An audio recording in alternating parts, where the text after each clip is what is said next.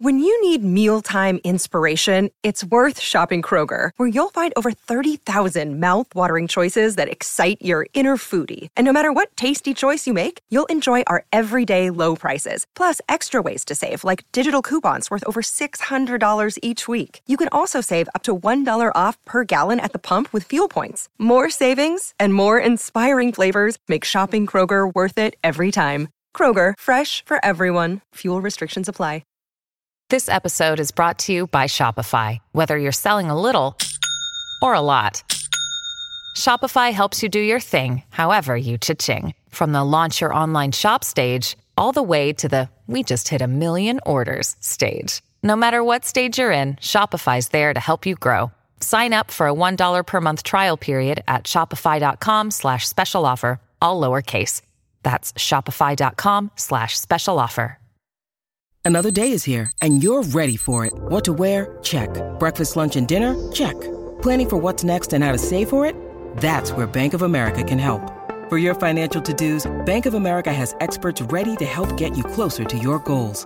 Get started at one of our local financial centers or 24-7 in our mobile banking app. Find a location near you at bankofamerica.com slash talk to us. What would you like the power to do? Mobile banking requires downloading the app and is only available for select devices. Message and data rates may apply. Bank of America and a member FDIC. Welcome to the New Books Network. Hi, everyone. Welcome to the New Books Network. I am Emily Allen, your host for this episode, and our guest for today's discussion is John Shaw, author of Following the Drums African American Fife and Drum Music in Tennessee, published by the University Press of Mississippi in 2022. So, a little bit more about the book. Um, Following the Drums African American Fife and Drum Music in Tennessee is an epic history of a little known African American music form and carefully documenting the music's early uses for commercial advertising and sports promotion.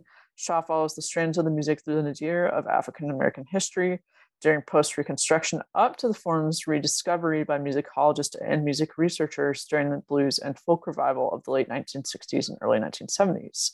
So, overall, Following the Drums is a journey through African American history and Tennessee history with a fascinating form of music powering the story.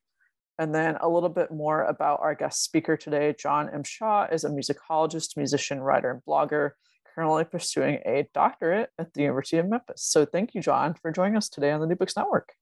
I'm glad to be here. Awesome. So before we talk about your book here, can you tell us a little bit more about you? Well, I'm probably older than the average doctoral student. I'm 53 years old. I was born in 1967 in uh, Dallas, Texas, but I've lived in Memphis since I was about six years old.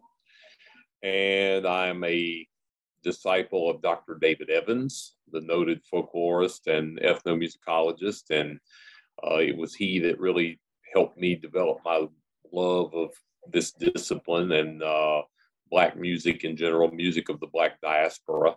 So I'm very uh, you know, interested in documenting particularly disappearing uh, African American musical traditions, or endangered might be a better term, uh, traditions that are being threatened by the rise of commercial music and the recording industry. So that's kind of where I'm at. I'm very much into brass band music, Mardi Gras Indian tribe culture, uh, black fife and drum, black majorette drumming, uh, in Memphis and other southern cities, uh, some of these traditions that are sadly fading because of the popularity of radio and television and TikTok and other such uh, young people's pastimes. Yeah. Gotta watch out for the youth. Just kidding. Yeah. Um, but cool. So kind of thank you for painting this bigger picture here for us in terms of like where your interests are and you know your background. So you know talking more about this book within this journey um, that you've been talking about how did this actual book get started? Like how long ago well, did you start it? That kind of thing. It's kind of uh, bizarre because I, I, mentioned it in the foreword to the book. Uh, my best friend in high school was named Jesse Yancey. He was a uh, African American football player, and he lived out in Oak Grove, which is a rural community beyond Bartlett. And sitting on his front porch with him one day, we heard drums booming from a distance. And I asked him what it was, and he had a dry sense of humor. He said, uh, There's a tribe back in these woods. Well, I knew he was pulling my leg. But later on, I asked another friend of mine that had been there that day years later, what actually was that? He said there was something going on at a lodge. So, you know, uh, there were Black benevolent societies in rural Shelby County, like the Independent Pole Bearers, uh, which was later changed to pallbearers, but I discussed that in the book. They did not make an error. They meant to say pole bearers, and I, that's more firmly discussed in my book. They drilled with poles to drums. But in addition, uh, the Social Benevolent Society, the United Sons and Daughters of Zion, and it was the tradition to beat these drums to announce that someone in the society had died uh, there's some evidence that in you know way back they were played at funerals. So this may have been what I heard. I, I still don't have definitive knowledge of that, but it was early enough, 1983, that it might have still been going on. What I do know is that later on, about 2017, I became very interested in Fayette County, which is a county in Tennessee that once was about 98% African American. Uh, it sits directly north of Marshall County, Mississippi, which has produced some very famous blues musicians like R.L. Burnside and Junior Kimbrough. And so I'm thinking demographically, geographically, as far as the landscape of the terrain, Fayette and Marshall are twins, though one's in Tennessee and one's in Mississippi. So why can I not name a blues musician from Fayette? and did they ever have fife and drum bands? Now it turns out Mississippi Fred McDowell was born in Fayette, but I did not, but he's associated with Mississippi. So uh, I did research. I did a Google search. I said Fife and Drum Band, Fayette County, Tennessee, and got results. But the results I got blew my mind. It didn't say Fayette. It said United Sons and Daughters of Zion, number nine, Fife and Drum Band, Bartlett, Tennessee. I live in Bartlett. I'm living here now. I went through all 12, almost 11 grades of school in Bartlett. So you can imagine my shock.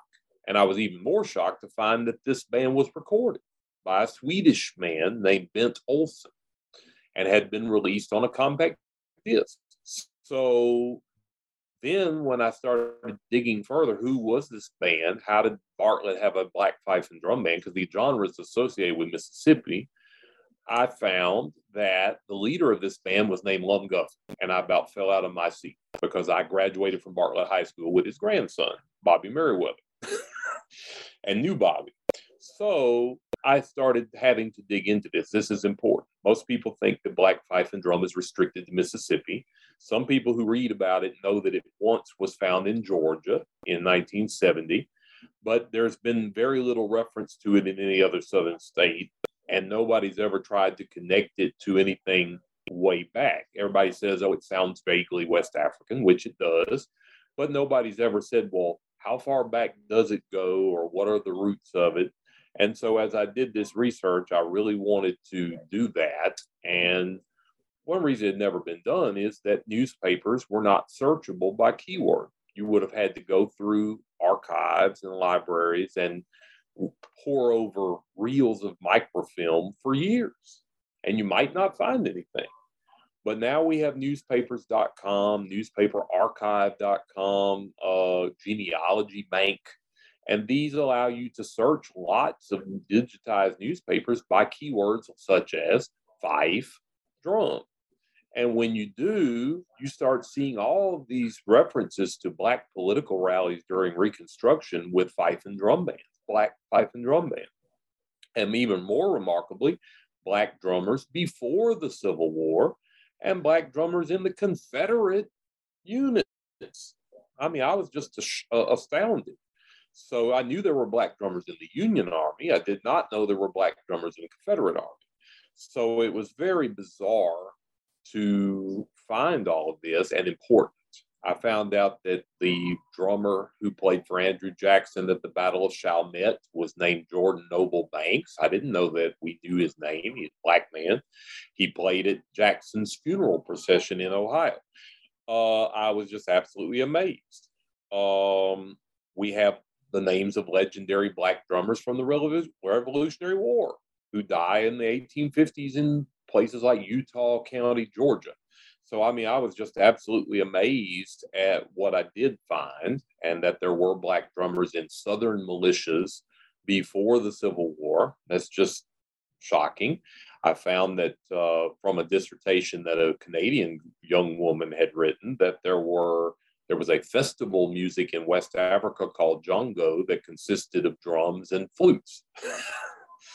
so finding these dual roots, in other words, West African roots of it, and then American military roots of it, which African Americans brought, well, Africans brought to this country would have heard and encountered militia musters, uh, training days that were done because everybody was in the militia in those days. It wasn't just the National Guard. Everybody, all men were expected to be involved. And uh, so this was very interesting stuff. So that's how it started, and that's how I got to work on it. Yeah, that's amazing. Like I, you raised a really good point about how now that we have this these digital resources, how much further we can go. And I was like blown away by like what you were saying, all these places that these bands were pipe, you know, popping up, you know, and all these different scenarios. And I thought it was really interesting too, like I over the course of the book, you could really tell that you'd spent a lot of time with some of these like standard Tennessee newspapers, for instance. And I thought it was really impressive how you sort of took a step back and said, this paper would paint the same event this way and this way, you know. So you kind of had sort of a almost ethnographic reading of the sources along the way in terms of like you were good about um, kind of rounding out the descriptions of these bands with different types of papers. Can you talk about that process too? About how you sort of familiarized yourself enough with these different, you know, newspapers, these different sources to kind of like really step back that way? Well, you can kind of notice the tendencies of the different papers. Memphis had so many at that time. I mean, the bulletin, the commercial, the, the first commercial, there was a second one later, the avalanche, the appeal, and the post. And of course, the post is the most interesting because it was run by a Union general who had fought in the Civil War and stayed in Memphis afterwards to uphold the standards of the Republican Party. And he was very interested in making sure that blacks could vote. And he covered their activities. So it's a very interesting paper. It was not run by African Americans, but it was run by a general of the Union Army who considered himself sympathetic to African Americans. And so, uh, whose name was Eaton. And so, a lot of useful information, including the first mention of the pole bearers as an organization occurs in the Post. But the public ledger was as anti Black as the Post was pro Black, and the appeal only slightly less, perhaps. Uh, the Avalanche is weirdly ambivalent and at times actually embraced the socialists that were running the National Party during the 1870s, which was just absolutely amazing for a white Southern newspaper. But they were. They said, uh, the solution to racial problems, solution to all these problems is to support the national party, the party of working men. And uh, I thought that's pretty radical for 1870 something Memphis, but it was cool, you know, to see that. And uh, they all covered these doings. They, uh, even the most racist papers from Memphis were fascinated by the organizations and the activities that the Black community chose to engage in. They were uh, unique and different, and I guess it caught their attention. Uh, after about 1879 or 80, it seems if the newness kind of wore off, and they just quit mentioning these things. But uh, during the 1870s, there's a lot of mention, and to the point of mentioning the in the slogans on banners, which I thought was really cool. The the colors and dresses of uniforms of the various benevolent societies that played. I thought that was really awesome. It's like uh, we actually can the, the, the, appeal actually told us what color they had on, what uh, the colors of their outfits. I thought that was kind of interesting. And another thing I have to mention is the descriptions that so resemble New Orleans as to be mind boggling. In other words, the appeal complained about a black band why do they play slow, mournful music on the way to the cemetery and then come back beating the stuffing out of the bass drum and playing this lively, upbeat music on the way back? Well, that's so interesting because we think of that as something New Orleans does.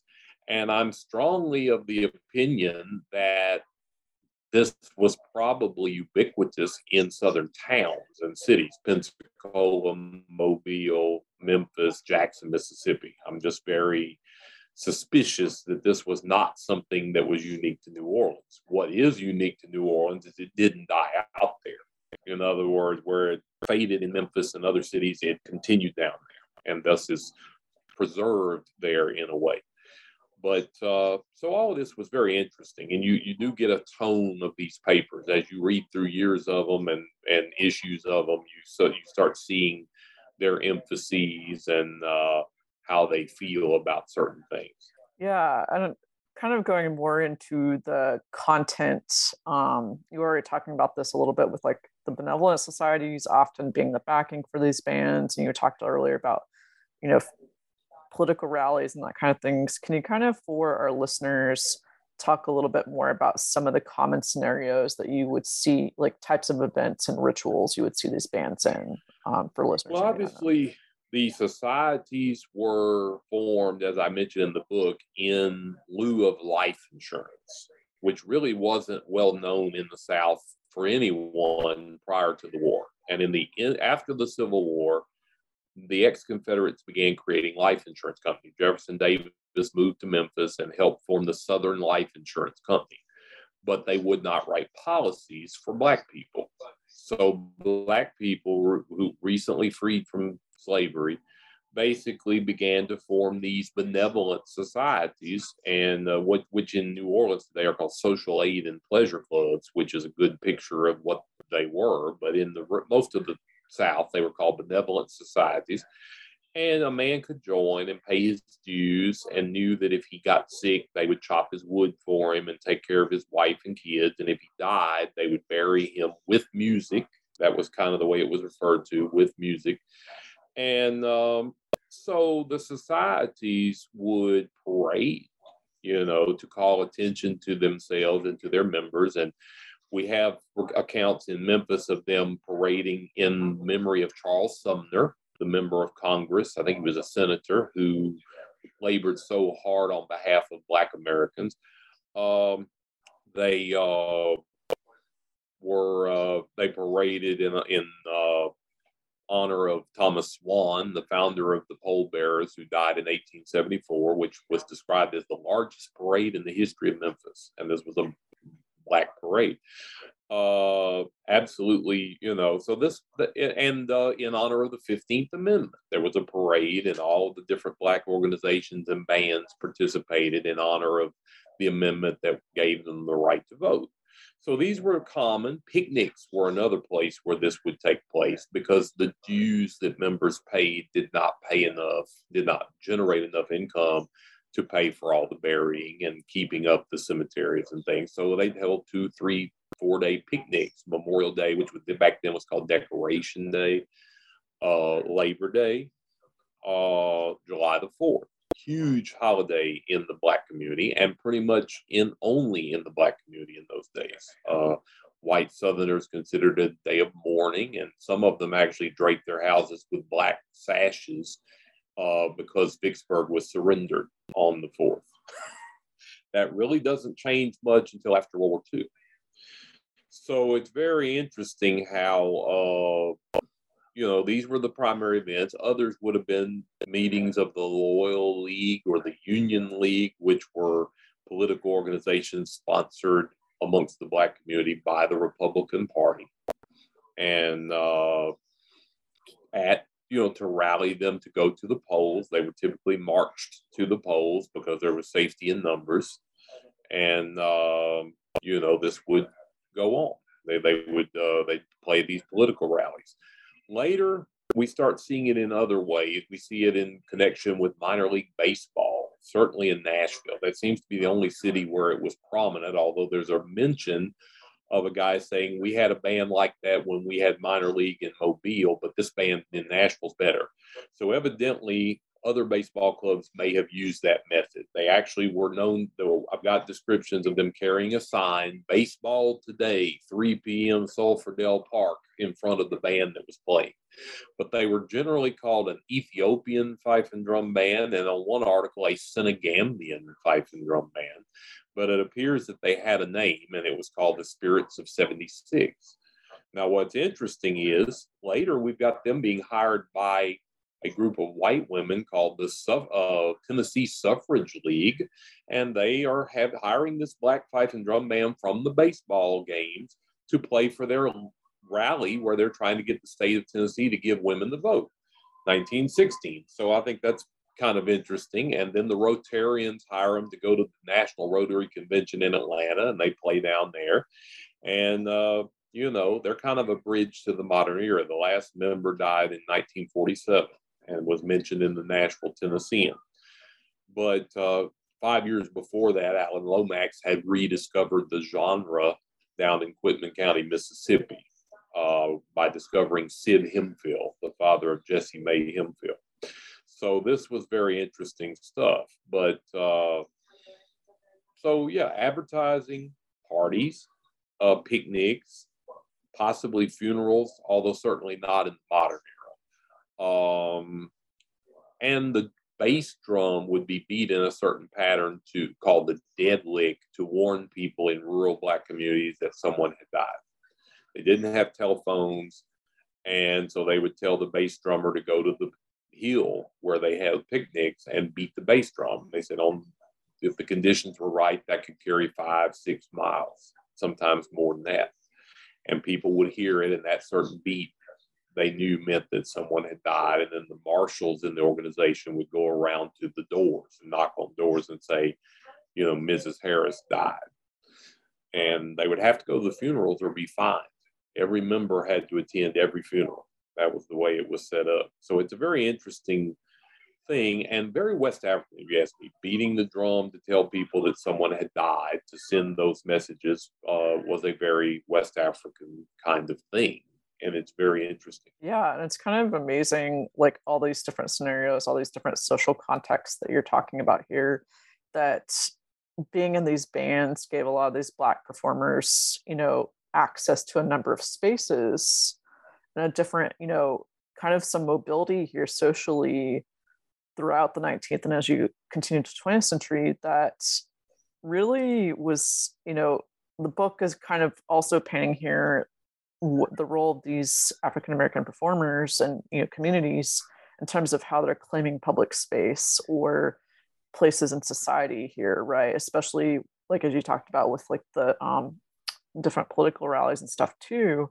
So, can you talk a little bit how over the course of the time period that you look at the book, how did the reception to these performers fluctuate, right? Like at one point were people like yes fife and drum bands and other points where they like ooh no no more like specifically early on mostly ooh no uh, there was obviously a considerable amount of resentment at least in tennessee partially because obviously you know you've got people that have been defeated in war and the result of them being defeated in war was that uh, under the governor of the time governor william gannaway brownlow he said traitors must be made, treason must be made odious. So his view was that anyone who supported the Confederacy would be stripped of their civil rights. They can't vote, they can't hold public office. So most of the most white Tennesseans, unless they were willing to join the Republican Party and claim under oath that they had never supported the Confederacy, uh, were stripped of their voting rights. They could not vote. Then African Americans were given the vote. So there was this extreme bitterness that, you know, black people were being allowed to vote and whites who had moved to Tennessee from the north. But majority of native born whites, except for a handful that claimed they never supported the Confederacy and probably actually had, uh, were not being allowed to vote. So there was this very this uh, this bitterness, this hatred, and it couldn't safely be taken out on the North, so it was basically directed at the freedmen, at uh, at black people, and uh, you know, in Memphis, the hatred was just directed very heavily toward Edward Shaw, who was uh, appointed wharf master of the city.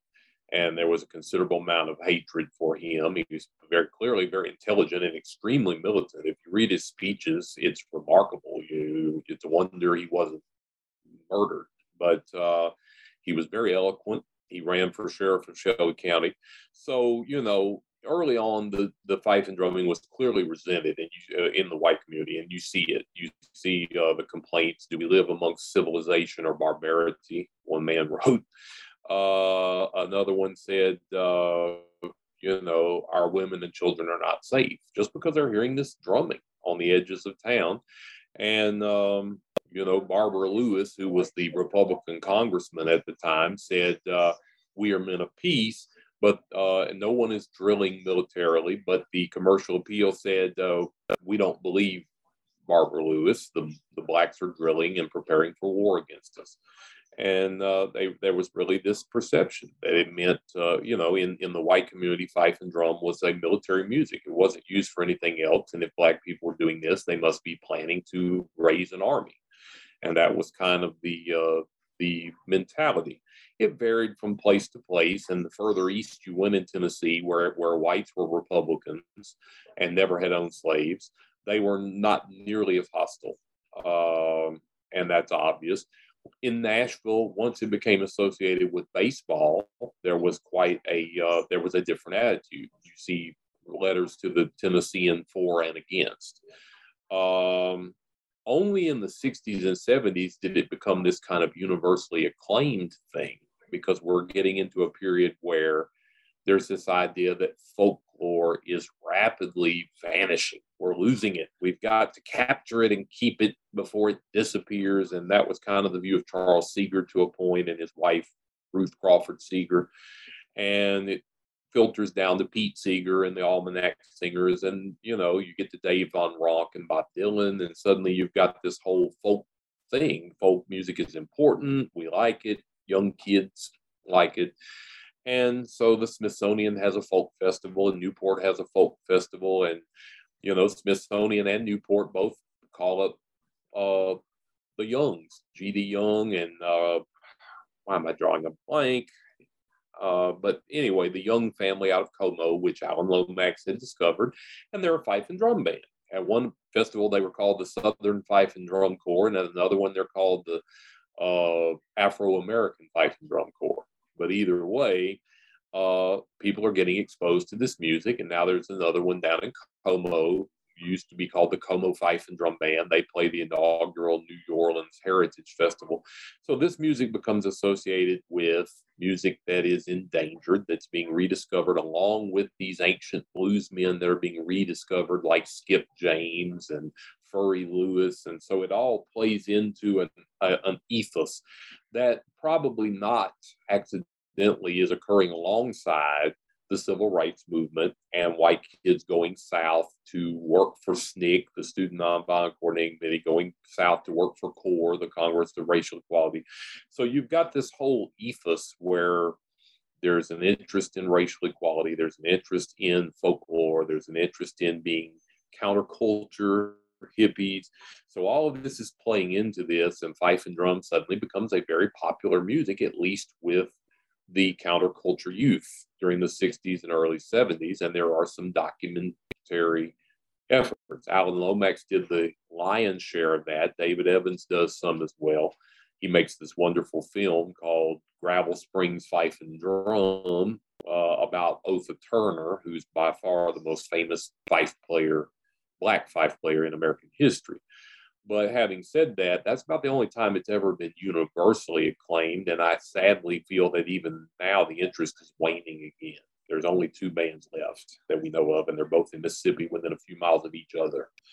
And it just seems like the music is endangered again because kids are into rap and they're into R&B music and other popular culture things and not in you know this is something they seem to be saying old people do so that's kind of where we're at. But for a lot of the years, there was a lot of hostility toward it. It was associated with Black people voting. That wasn't popular in the South. It was associated with Black people running for office, associated with Black people saying we have a right to parade the streets of these southern towns. That's not going to go uncontested after the nadir, after the 1890s, when segregation becomes a law everywhere. So, you know, uh, the music was, and it, then it disappears. It's there, but because, you know, race relations were at such a low point, why we call it the nadir, um, white newspapers don't mention it anymore. They're not going to black picnics. The only time they're going to mention a black picnic is if there's a cutting or a shooting. They're not going to mention uh, what kind of music was held. They might mention uh, black people had a two day picnic south of town. All they're going to say. You know, they're not going to mention who played or what kind of music was there. Fortunately, we've got some interviews with people like Honey Boy Edwards where he tells us what kind of music was there. He mentions a picnic in Oakland, Tennessee, Fayette County, where there was both blues. He said Memphis Minnie was there and a fife and drum band.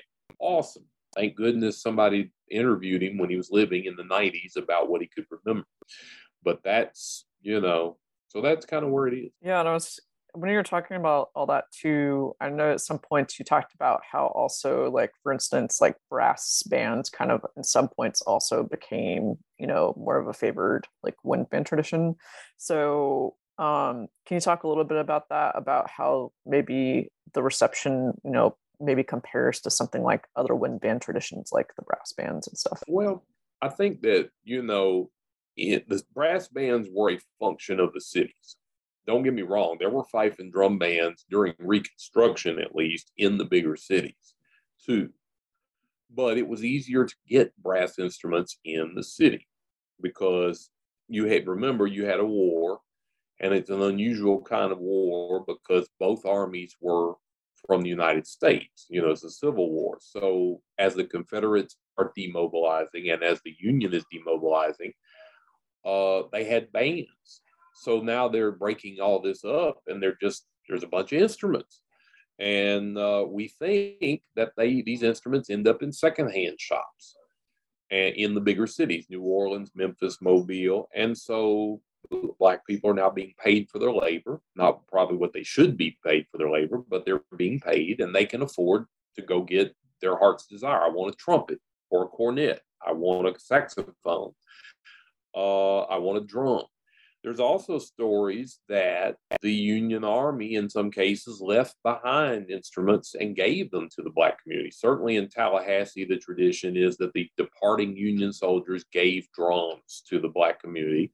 And as late as 1992, they were beating drums on Emancipation Day in parks in Tallahassee. Whether that still goes on, uh, Geraldine McGregory mentions it in a book she wrote. She's an awesome writer. And uh, whether that's going on since 1992, I don't know. But it did go on as late as 1992. And, you know, it's not always uncommon for there to be drums without the fife, either because the fife player died or they just don't see the need. Um, but at any rate, uh, the brass bands tend to be in the cities. There are exceptions. So Frederick uh, I'm drawing a blank today. I'm getting old already. Uh, the man that wrote Been Here and Gone, Frederick Ramsey, uh, he he encountered a rural brass band in Alabama, but that's not that common. Most of our brass bands were in the cities. I've got plenty of references in Memphis, in Pensacola, in New Orleans, and and even in even in towns near Memphis like Somerville. So it's not uncommon in the cities. And the cities start passing ordinances against fife and drum. We didn't talk about that. I don't even discuss it all that much in my book. But fife and drum has a problem that some I think some of it is subterfuge, meaning there was just a lot of racism, period. But there's also the fact that bass drums, even today, you're at a parade. If you've got horses around, bass drums scare horses. They scare dogs, they scare cats. And nowadays, there's a modern problem that they didn't have back then. They set off car alarms. but back then, uh, they'd scare a horse. Well, you say, what's the big deal? Well, the horse was attached to a carriage. So the fife and drum band comes past, scares the horse. Horse takes off down the road uncontrollably with the carriage. And maybe the horse gets killed maybe the carriage gets broken into firewood maybe the woman riding in the carriage gets injured or killed. So the cities start passing these ordinances to prevent horse runaways at least that's the uh, official reason banning fife and drum bands. Now how that's any different from the brass bands i don't know but they forbid them. And so this is probably another reason why fife and drum becomes associated with the rural areas and brass bands more so with the cities, with the bigger areas. And that's going to remain the case from, you know, the 1880s on. But uh, they, there's remarkable similarities in the cities, and particularly New Orleans. The brass bands are used at the funerals, just like the fife and drum bands would be in the rural community. And uh, in some cases, such as Henning, Tennessee, there seems to be this interchangeable nature. In other words, the drummers who played for the Henning Brass Band, the Black Brass Band, were also the drummers that played in the fife and drum band there. So there seems to be some back and forth there and in some communities. Denmark, Tennessee, maybe another place. We know about their black brass band. We don't know about a fife and drum band, except that Charles Wolfe claimed he found one in Madison County in the 1980s. I, I ran that lead down as far as I could follow it and didn't come up with anything tangible. But we know Denmark, Tennessee had a big black fife and drum band, I mean, brass band. And it seems likely that there may have been a fife and drum adjunct to that brass band. So this is the way, and some of these guys had all. Robert Wardlow, that I mentioned in my book, I was amazed, by the way, I just have to say this, to be able to put together really human biographies of these ancient black musicians from white southern newspapers. It was just absolutely amazing. I've got the Memphis Appeal, I think it's the Appeal, where the guy kicks a hole in Stephen Grayson's bass drum and he says, If I get my hands on the guy that did it, I'll kill him. And I mean, this is 1872, you know, and I'm just amazed here. I mean, you get something of Grayson's personality, you learn something about, you know, and Robert Warlow. Robert Warlow's going to buck everybody. He says, I'm a black Democrat. I support the ex Confederates. I'm on their side. Lincoln once offered the South to let them keep their slaves if they would end the war, and I don't trust him. And I'm a black Democrat. And he called his band Robert Warlow's Conservative Colored Band. Uh, and the you know the white Southern newspapers loved it. They said hire him. He's reliable and he's a good guy and he's on our side. You know you support him. But uh, he had a field band. That's another way of saying a fife and drum band. He had a brass band, which, you know, and he had a string band. And he advertises all three in the papers. He said, you know, I've got a field band, I've got a string band, which means banjo and violin or fiddle, and I've got a fife and drum. He called it a field band. So I think that's very interesting. You know, this is not entirely uncommon. You want to, if you're in business, you want to please what people want, and you never know which one they might want. So you got them all ready to line up. And even weirder, he said, "I'll play at any watering place." And I discussed that in the book. And I said, "We today we'd say he's saying he'd play in a bar, but I think he really meant Iuka Springs." Uh, you know, mineral wells in Mississippi, these resort hotels where people went to get the water, take the mineral water. I think that's what he meant by watering place. But it's very interesting, you know. Uh, and so, yeah, all these bands were around. You know, there were black string bands, there were black fife and drum, there were black brass bands, and all these things were had their popularities. Some of them were on the boats going up and down the Mississippi River. So it's all quite interesting. Thank you so much for sharing that wealth of information. There's so many fascinating, I think, rabbit holes that you could probably continue um, but beyond even this book and whatnot. And, um, you know, you've presented for the reader here and um, like you were just getting at so much information and so many possibilities to explore further with the fife and drum band tradition. And you were also talking earlier a little bit about how, you know, during the 60s and 70s, during that interest in folklore and whatnot, that there was sort of a resurgence for a minute um, in this tradition. So, how do you see yourself in this book building on or maybe countering that wave that was going on in the 60s and 70s? In other words, in 2022, what is your hope that this book and that your work will also offer in terms of you know this tradition well i'll be honest. Uh, new orleans brass band music thrills me and, and and i take a lesson from it because it hit a nadir in the late 1960s it was down to two bands and then they began to become sporadic. And Danny Barker, who was still living at the time, was asked by the Fairview Baptist Church to start a club to keep youth out of trouble. So he starts a brass band called the Fairview Brass Band. It later becomes the Hurricanes, and Leroy Jones, the trumpet player, the young trumpet player from New Orleans, was a member. Uh, a group of black kids in New Orleans sees the Fairview Baptist Church Brass Band and says in the early 70s and says, we want to do that too. And they call themselves the Rebirth Brass Band. And then another group of kids sees, I guess, the Rebirth and the Fairview Baptist Church Band, and they call themselves the Dirty Dozen. And so we go from this point at where it looked like it was going to go extinct in about 1970. And today there are 15 or 16 black brass bands in New Orleans, with new ones forming all the time. And there are New Orleans inspired brass bands in other cities there's you know Mama Digdown's and different ones that are up north Chicago, New York. I mean, even in overseas, even in Japan and other places, there are now New Orleans inspired brass bands. So if brass band music could come that close to extinction and be brought back from the abyss through awareness, my hope is that Black Fife and Drum, which is down to the Hurt family band from Sardis, and Shardé Thomas and the Rising Star Fife and Drum Band from Senatobia.